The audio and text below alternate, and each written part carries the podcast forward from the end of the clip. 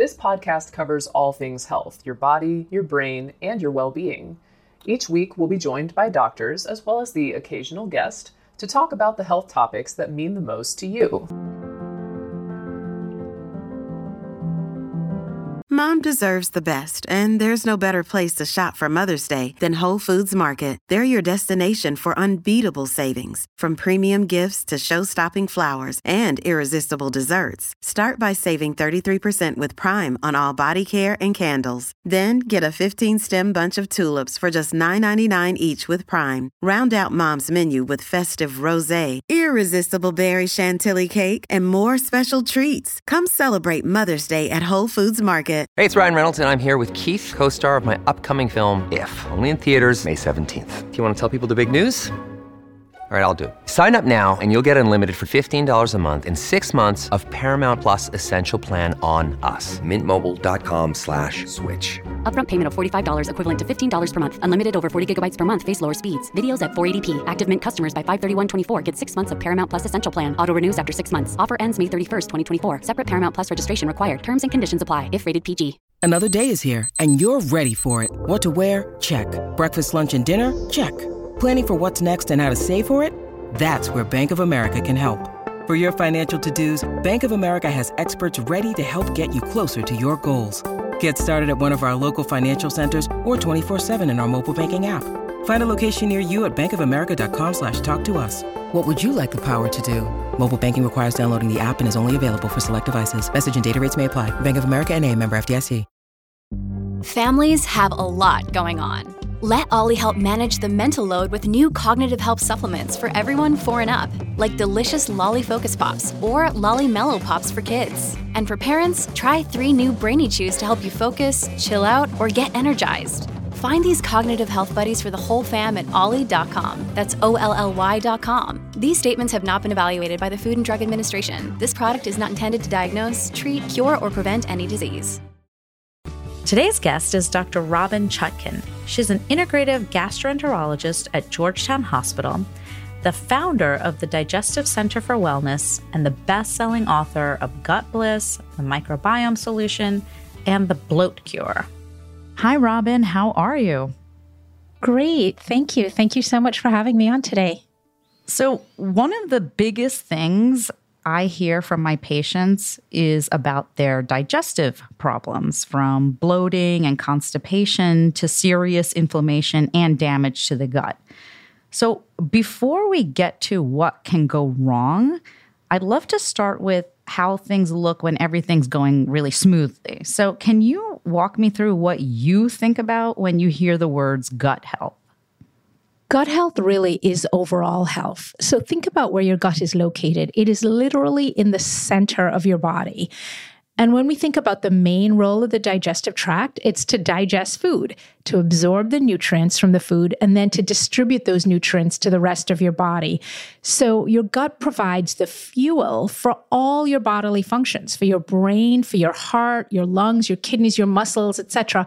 It, it's like the gas tank of the car. And we all know that if you have an empty gas tank, your car is not going anywhere.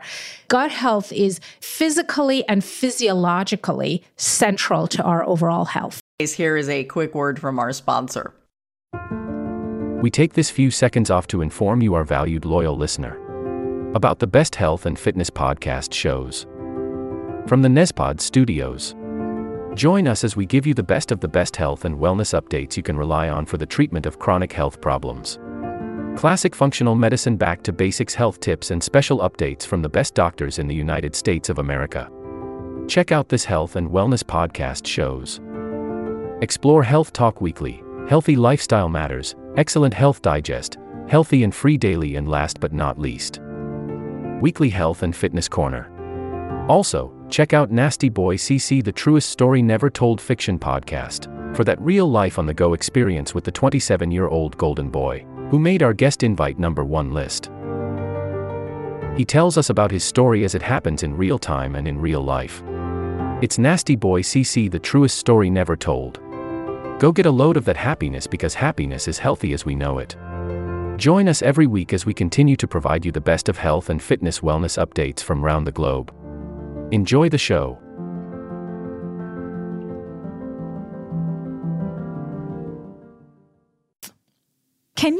Tell us a little bit about how the microbiome fits in. That we that's a term that we're hearing a lot more. Patients are asking a lot more about it. What is the microbiome and how does that fit in with digestion? So the microbiome refers to the collection of all the organisms, the bacteria, the viruses, fungal organisms, parasites that live in and on our bodies. And they live mostly in our gut. So we have about one hundred trillion organisms basically cohabitating with us. And of course, you can't see any of them because they're microscopic. But if you scraped up all the microbes that live in our body, and again, mostly in our G I tract, they would weigh about four pounds. And the really interesting thing about the microbiome, Neha, is that it is a more unique identifier of us than our own D N A, because the microbes that we cultivate reflect everything about us, where we've lived, what we've eaten, medications we've taken, the environment we've been exposed to. So it is very unique and personalized to us. I think most of us are are sort of hip to the idea that not all bacteria are bad, and that in fact, we can't live without bacteria, that they're essential for a lot of our bodily functions. So, you know, when we think about the microbiome, I, I like to think about it as worker bees.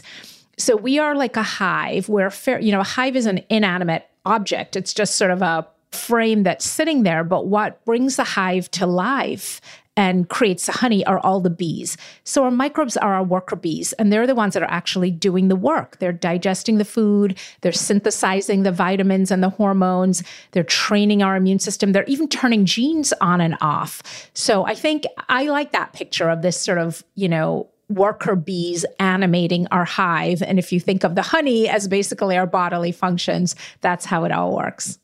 Well, that's a really interesting way of thinking about it. And so you mentioned the immune system. So beyond digestion, how do these microbes and the, the organisms that make up our microbiome help us with our immune system?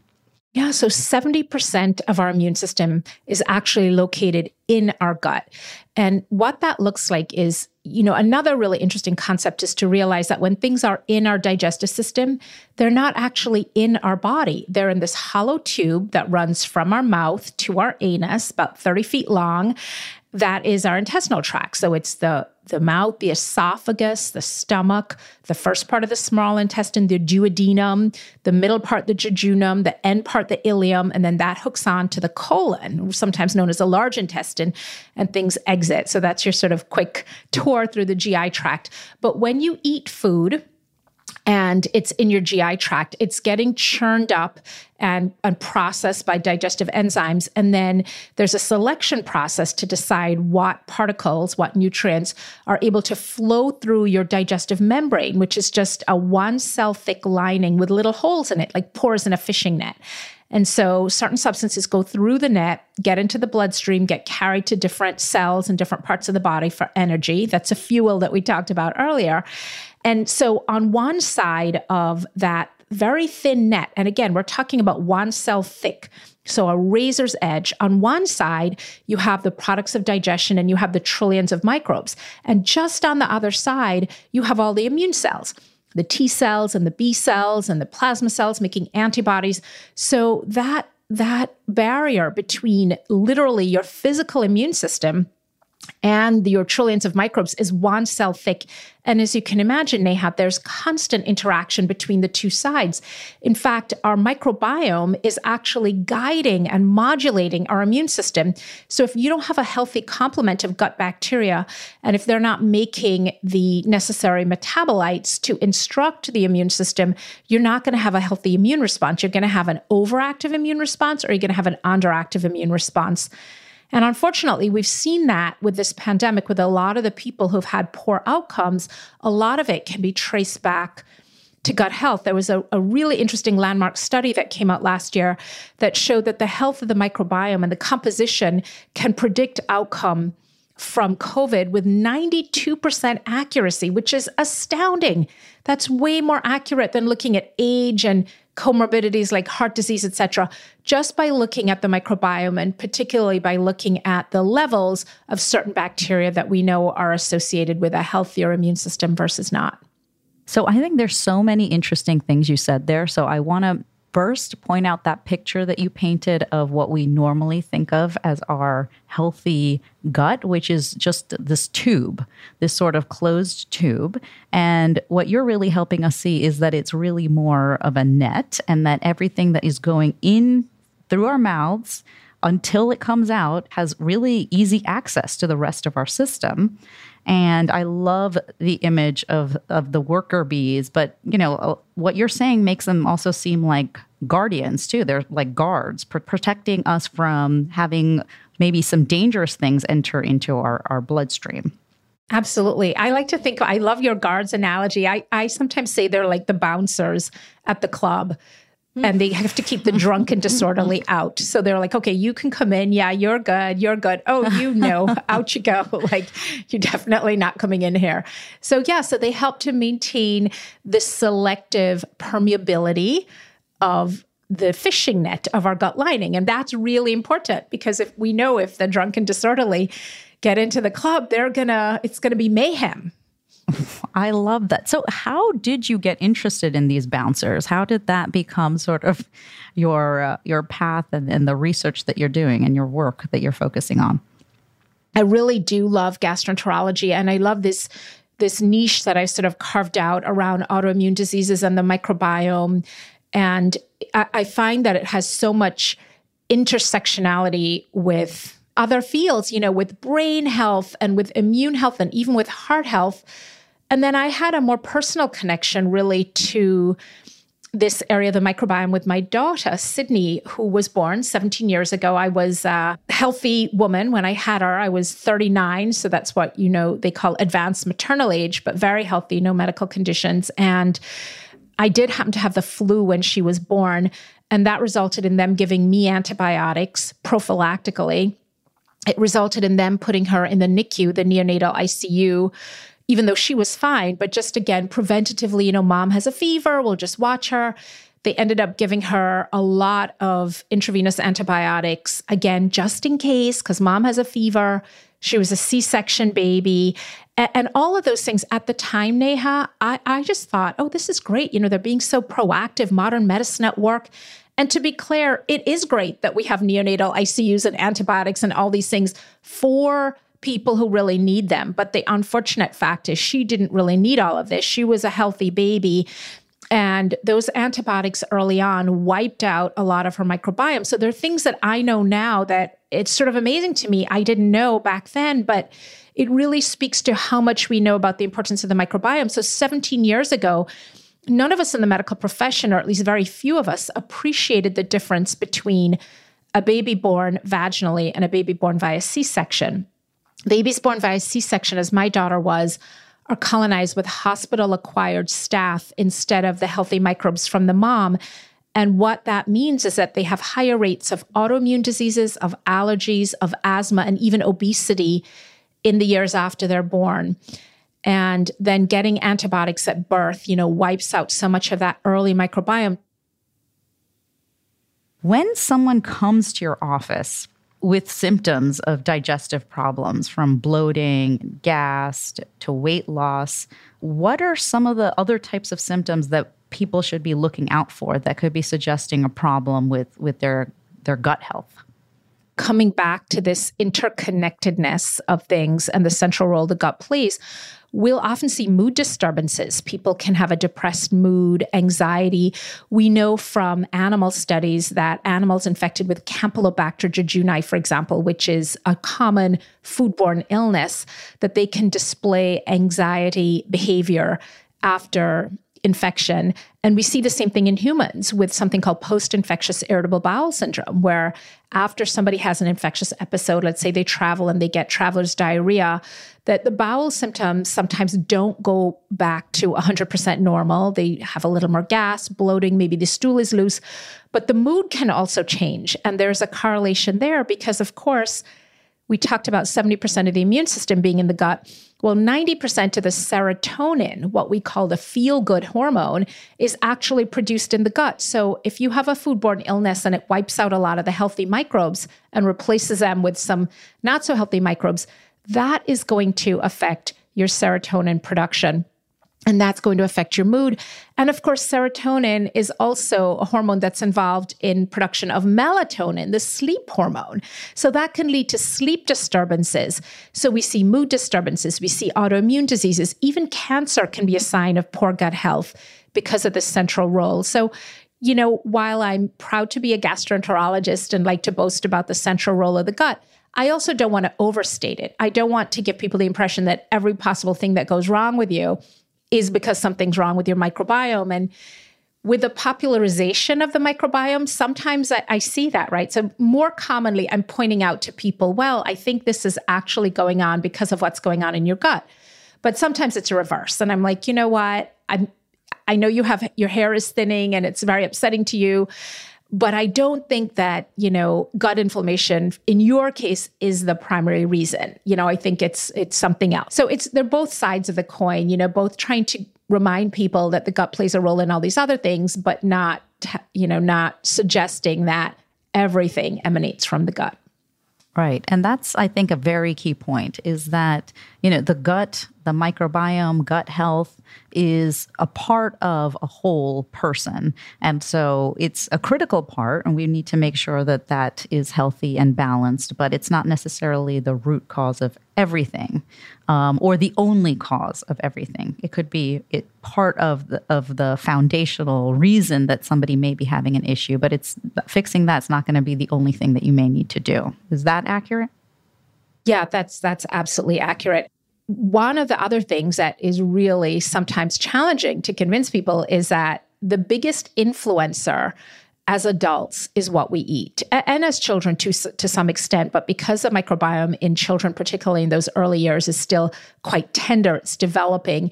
In children, avoiding some of these medications that are deleterious to the microbiome is, is really essential, whereas in adults, there's a little more resilience to the microbiome. So the factor that is most changeable is what you eat. And for most people, the big change they need to make is thinking not what they should be eating, but what they should be feeding their gut bacteria. And I think sometimes, you know, people are very focused on the supplement and, you know, the magical food, where really it's the basics. It's the basics of eating more fibrous vegetables. So to your comment about the kids, I really focus with my patients about what they're missing rather than, you know, what they need to be subtracting. Like, should we be subtracting, you know, the frozen pizza and the margaritas? Absolutely. But more important than subtracting that is adding in that essential fiber, because our gut bacteria take that fiber. We call it, you know, indigestible fiber because it's not as well digested by us. And that's because it's not there for us. It's there to feed our gut bacteria.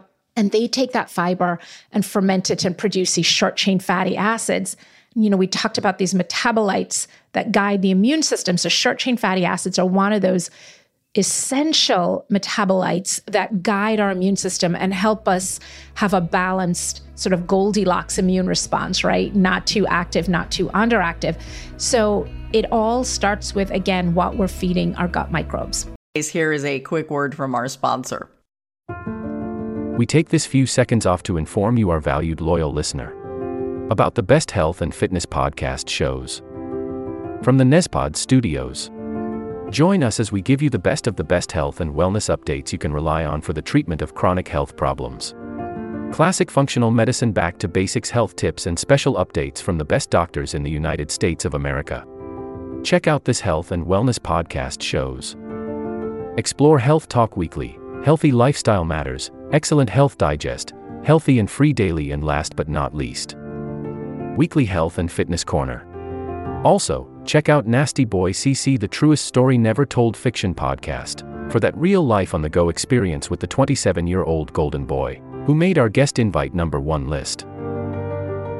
He tells us about his story as it happens in real time and in real life.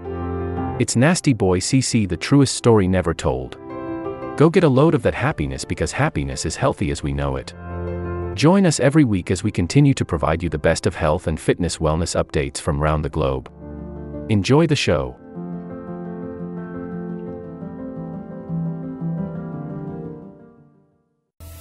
You talk about the importance of rewilding your gut and getting your gut back in balance. What What does that mean exactly? It's it's so interesting that when we look out at the natural world, we see such parallels with what's going on in our environment and what's going on inside in the microenvironment of our terrain, you know, our, our microbiome and all those, the critters that live there. So if we look externally, we see deforestation, we see overfishing, you know, we see that the animals are disappearing at a rate thousands of times faster than they should be. Climate change. I mean, I think regardless of what your political affiliations are, it's difficult to disagree with the fact that, you know, the earth is changing in terms of the fish in the sea, the trees, the animals, et cetera. And the same thing is happening in our gut. So we have only about two-thirds of the species diversity that somebody, for example, you know, a hunter-gatherer from the Hadza tribe in Tanzania or somebody from the Amazon rainforest has, although, of course, even that habitat is being threatened. And what we see is that gut diversity, in terms of the diversity of our microbes, is one of the most important markers of a healthy gut. Just like we need diversity out in the world for a healthy society, we need diversity within our gut for our gut to function properly, because the microbes all do different things.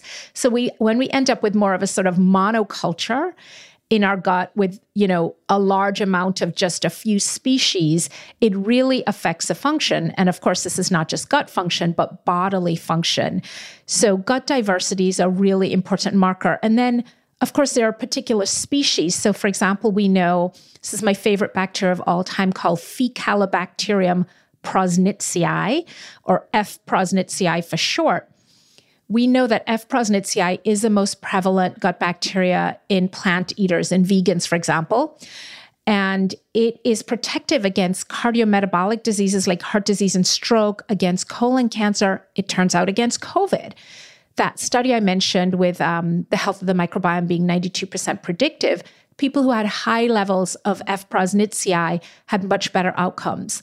And we can contrast that, for example, Neha, with bacteria like Enterococcus faecalis, which is not a great bacteria to have a lot of. I mean, most of us have Enterococcus faecalis, but it's this overrepresentation. So for example, when you take a broad spectrum antibiotic and it kills off a lot of your healthy bacteria, along with whatever pathogen you're trying to get rid of, it also creates a lot of room for organisms like Enterococcus faecalis that may be present in the low levels to now overgrow.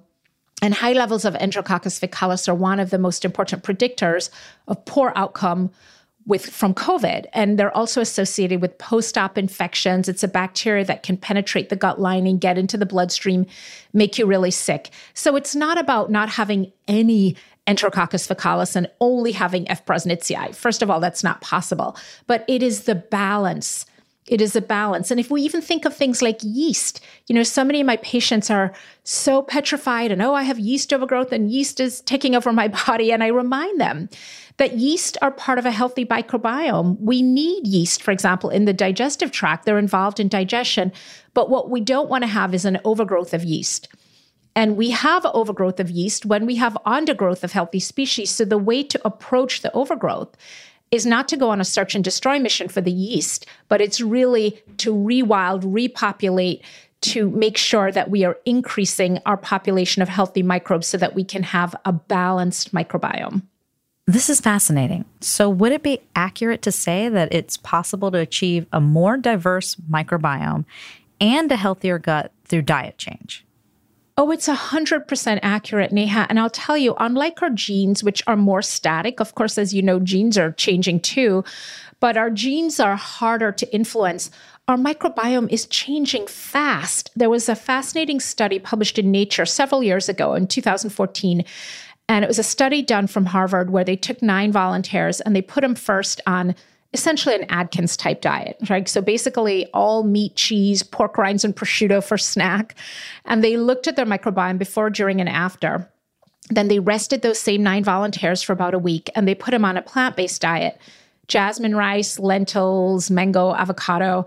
They looked at the microbiome before, during, and after. And what they found was that within about thirty hours of food hitting the gut, when they switched to the plant-based diet, the microbiome started to shift pretty dramatically. One of the biggest shifts was that the bibliophilia, the bile-loving bacteria that are necessary to digest when you're eating a lot of meat and animal protein and fat started to drop. And bilophilia don't just help us break down animal protein, they're also associated with inflammation, diarrheal disease, et cetera. So you don't want to have high levels of those kinds of bacteria, but you will if you're eating an Atkins diet. What was really fascinating, Neha, is not just the microbial changes, how fast they were, but the genes started to change too. So based on the changes in the microbial community with a shift to a high fiber diet, we saw that different genes were turned on and off. So to me, this is honestly like the biggest, most optimistic message in medicine is that you literally, within about a day and a half, can change physically and physiologically and genetically what is going on in your body by shifting your diet. And, you know, if that's not powerful medicine, I don't know what is. Wow, that is, that is really an optimistic message. And what do you say about prebiotic and probiotic foods, and then also supplements? How do you kind of factor that into your advice? So prebiotic is talking about food to feed our gut bacteria. So when we talk about prebiotics, we're typically talking about high fiber foods and something we call M A Cs, M A Cs, microbiota accessible carbohydrates. So that would be things like beans and oats and, you know, asparagus and celery and all that very fibrous food. So that's a prebiotic. A probiotic, by definition, I mean, the World Health Organization of a probiotic is uh, live bacteria that when ingested confer an advantage to the host. And it's the second part of that definition, confer an advantage to the host, where there's a big question mark, right? Because there's lots of pills and potions you can take, but as to whether they confer an advantage to you, the host, there's a big question mark. So when we talk about a probiotic, we're typically talking about a product that's commercially available containing live bacteria, but probiotic can also mean your inherent, you know, intrinsic gut bacteria too. And then a postbiotic, we're talking about the metabolites of gut bacteria, like the short-chain fatty acids I talked about. And to further confuse it, symbiotics, which is a combination of pre and pro. But we, we won't talk about symbiotics here. But if you think, for example, about, you know, I am all about food as medicine.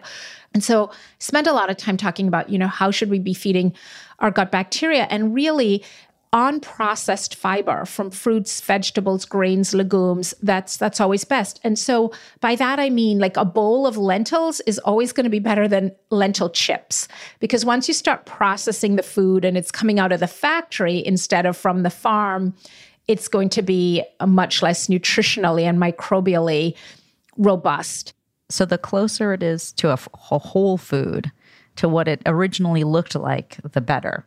Absolutely, the better. And so, you know, pretty simple, like, you know, and when we think about food from the ground, I really don't discriminate. You know, if you want to eat a white potato, eat a white potato. I mean, does a sweet potato have more fiber in it and beta carotene and other things? Sure. You know, if you, if you go off in search of the more deeply pigmented foods, you're typically going to get uh, more nutritionally rich food. But a white potato, just don't take the white potato and then, you know, fry it in a pan full of oil. But, you know, if you want to have a baked potato or something, fine. So I really encourage my patients to follow what I call this rule I made up called the one, two, three rule, which is one vegetable at breakfast, two at lunch, three with dinner. And I've modified it since that American Gut Project study came out, because I said it has to be six different vegetables. It can't be, I had some spinach with my eggs in the morning, and then I had a spinach salad, and then I had some sauteed spinach with dinner. So six different vegetables a day. Because if you do that even five days a week, you're going to get to thirty plant foods for the week. So, you know, sometimes we tell our kids, don't go play in the dirt and get everything dirty. But should we be telling them to go play in the dirt? We absolutely should be telling them to go get dirty, because think about it. We first, we get that first inoculation of microbes if we're lucky enough to be born, not via C-section, right? As we're coming through the birth canal and we swallow a mouthful of our mom's microbes, and that those are the founding species, the bifidobacteria that make up our burgeoning microbiome army. But then after that, we get our microbes really from food and from exposure to our environment. So like if you think of babies on the ground and putting everything in their mouth and so on, that's an important part of them acquiring more microbes.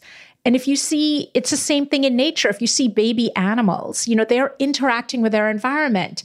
Now, unfortunately, our environment is more sterile than most baby animals, but some baby animals, um, baby elephants and other animals even eat the stool of adults to help cultivate their microbiome. And it's it's normal. And it's what they're supposed to do. You know, they're kind of doing their own stool transplant as babies. Not something I recommend for, uh, for humans, uh, to be clear. But the point is that we want the kids out in the playground. We want them, you know, dirt, exposure to soil, microbes. We know that in addition to the microbes, there are factors in the open air. There's something called the open air factor. And if we look back one hundred years at the Spanish flu epidemic, nineteen fourteen to eighteen, we see that soldiers who recuperated outside in the open air had a much lower mortality than ones who were inside a hospital with recirculated air.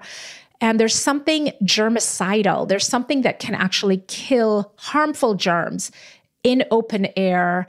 Of course, there's sunshine for vitamin D two, but even beyond the sunshine, there are factors. We know this concept of forest bathing, which has become very popular here, and we think probably originated in Japan. Some fascinating studies showing that when they send people out for a lunch break to the forest to walk around in the woods, they come back with incredibly improved markers, like their blood pressure is down, they report less stress, et cetera. So this idea of forest bathing, the open air factor, the exposure to soil microbes, all really key, and all things that, along with our standard American diet, which is also making us sick, our super sanitized lifestyle, where we're inside all the time in these very clean environments, is also really a big threat to the health of our microbiome. Here is a quick word from our sponsor. We take this few seconds off to inform you, our valued loyal listener, about the best health and fitness podcast shows from the Nezpod Studios. Join us as we give you the best of the best health and wellness updates you can rely on for the treatment of chronic health problems. Classic functional medicine, back to basics health tips, and special updates from the best doctors in the United States of America. Check out this health and wellness podcast shows. Explore Health Talk Weekly, Healthy Lifestyle Matters, Excellent Health Digest, Healthy and Free Daily, and last but not least, Weekly Health and Fitness Corner. Also, check out Nasty Boy C C, the truest story never told fiction podcast, for that real life on the go experience with the twenty-seven-year-old golden boy who made our guest invite number one list. He tells us about his story as it happens in real time and in real life. It's Nasty Boy C C, the truest story never told. Go get a load of that happiness, because happiness is healthy as we know it. Join us every week as we continue to provide you the best of health and fitness wellness updates from around the globe. Enjoy the show.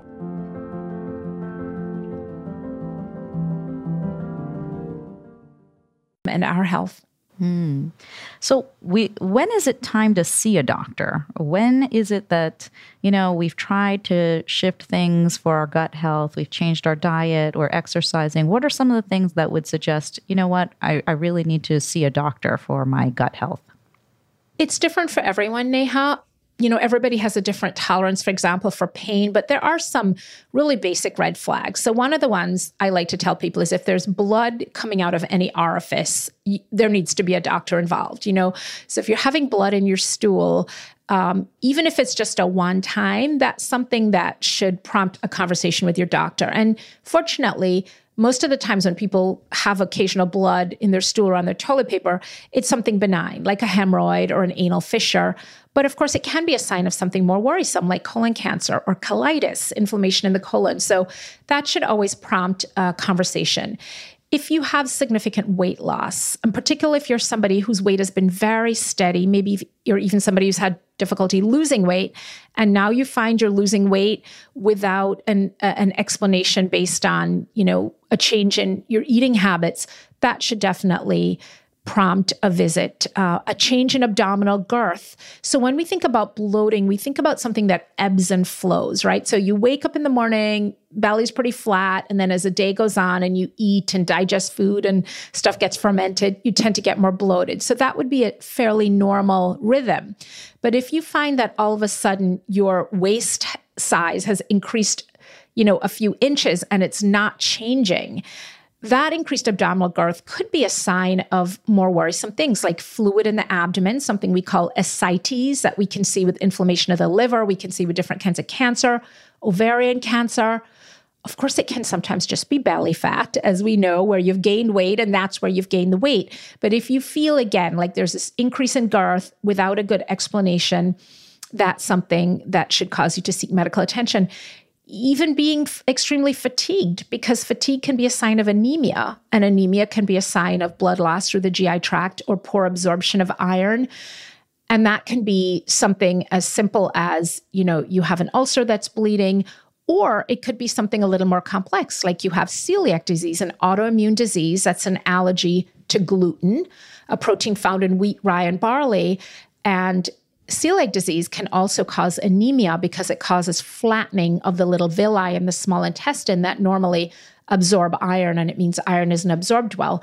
And you become iron deficient and you can become fatigued. So again, that can be that kind of fairly complex interaction that you wouldn't necessarily put together. You might just think, oh, I'm tired, I need to get more sleep. And, you know, by all means, get more sleep. But if you find that this is really something out of the ordinary without a good explanation, gas, bloating, if you're having bad heartburn symptoms, these are all things that should prompt a visit. That makes a lot of sense. Robin, I have asked you so many, so many questions. Is there anything that I missed? I think the thing that I'm most excited about right now, and maybe it's because I have a new book coming out in the fall, The Antiviral Gut. And so I've been thinking so much about the gut, not as an organ of digestion, but as an immune organ. In, in this new world that we find ourselves living in, not just this pandemic, but past ones and future ones, the role, the central role that the gut plays in keeping us safe from infection, in in really modulating our immune system, is astounding, even to me as a gastroenterologist who's already impressed with the gut. And so what I want to remind people is that these basic things, you know, it's not a fancy supplement or a magic food. It's these basic things. Like if you do nothing else for the day, try and eat some vegetables. You know, these things are really central and they make a huge difference. So that's a point that I want to emphasize the most is, don't worry about, you know, the ice cream sundae and the pizza you ate and so on. I mean, yes, try and eat less of that, but I really want to focus on those things. And so for most people, I'll say, you know, just try and eat a salad a day or a green smoothie a day if you can, and encourage your kids, add a few little broccoli florets to their mac and cheese. You know, it's so important. And it's not just important for gut health. It's important for immune health. It's important for brain health. I love that. That is such an important and optimistic prescription. So I thank you so much for your time. This was really so informative. Oh, it was a pleasure. Thank you so much for having me on. This will conclude the episode. Thanks for tuning in. If you like what you hear, please leave a comment and subscribe. Thank you.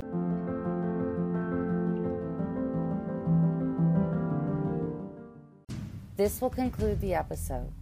Thanks for tuning in. If you like what you hear, please leave a comment and subscribe. Thank you.